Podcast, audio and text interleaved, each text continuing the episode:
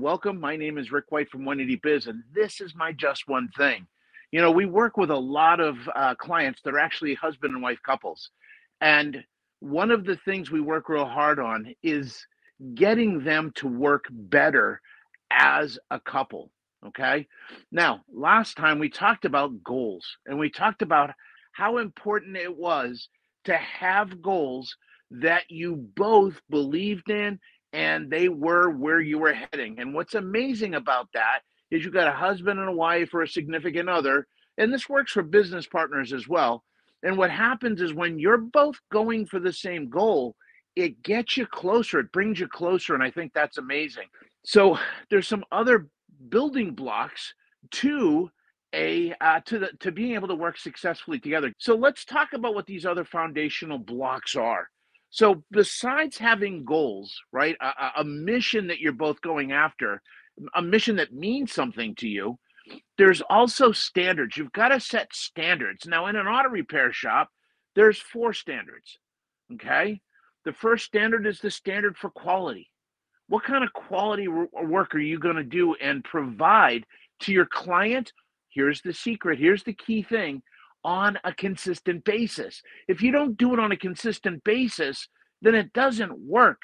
Part one of the ingredients of trust is consistency. In other words, I know what I'm going to get.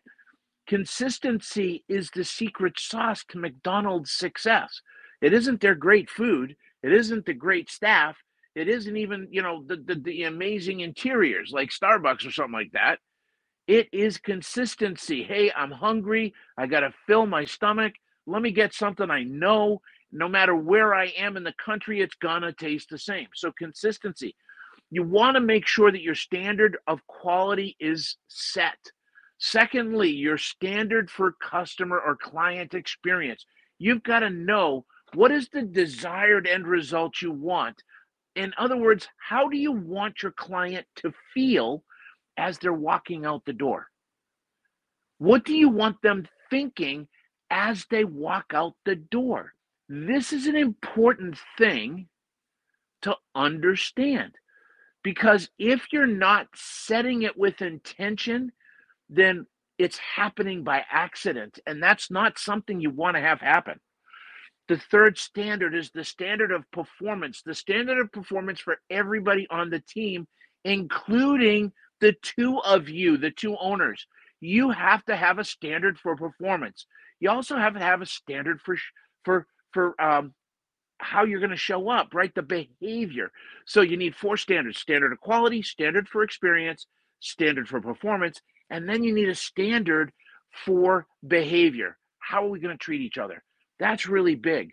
So once you have those standards built, and here's a key word again, together, now it's something that you make sure happens every single day, every single time. That's part of your job as owners. Next, you got to identify your strengths. There are certain things that you are going to be better at than I am. That's just the amazing part of it. You know, I, I might shine here and not so much here, and you shine here and not so much there. You gotta you gotta make sure that you know you're working with your strengths not your weaknesses. If you work on improving your weaknesses number one it's hard to do. Number two you're going to have very small improvement. And and number three it's a waste of that time.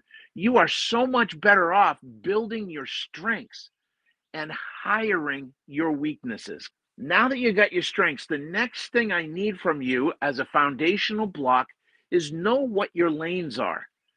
If you don't have if you don't have a uh, clearly defined lane with the two of you you're going to be constantly like this banging into each other.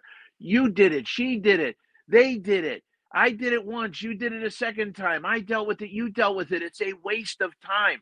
Figure out what your lanes are what your responsibilities are what your goals are for that area and then stay in those lanes the last building block is boundaries. And what do I mean by that? What is okay for me to make a decision on? And what do I need to bring Brenda in on so that we can make the decision together? That's really important. And it goes and it goes the same way for Brenda. What is okay for her to make a decision with? And then what is it when do we need to sit down and talk about it together and come up with a decision together? Really start to apply them into your business. And I'm going to give you a little secret here. Every one of these things that I talked about, your goals, right? Your standards, your strengths, your lanes, your boundaries, these work great with husband, wife, boyfriend, girlfriend, significant others, whatever it is, but it also works really great with your team. I need the same foundational blocks with my team. When was the last time you went through this? What's your mission? You get up in the morning. What's your mission? What's your goal? Right? What are the standards? When was the last time you reviewed them? When was the last time you went over them with your team? When was the last time you reviewed them to see if they needed to be adjusted? You should be doing that at least twice a year, going through your, your standards and saying, hey, what do we got to change here? You know, in the past, it was, you know, we need to get a signature. Today, you can do that online or through a text, but you've got to have a path to doing it. So please review your standards. That's important. Review the strengths, review your lanes.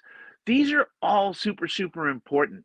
My name is Rick White from 180 Biz, and this is my Just One Thing. Take care, have fun, stay safe, and go make some money. Bye bye.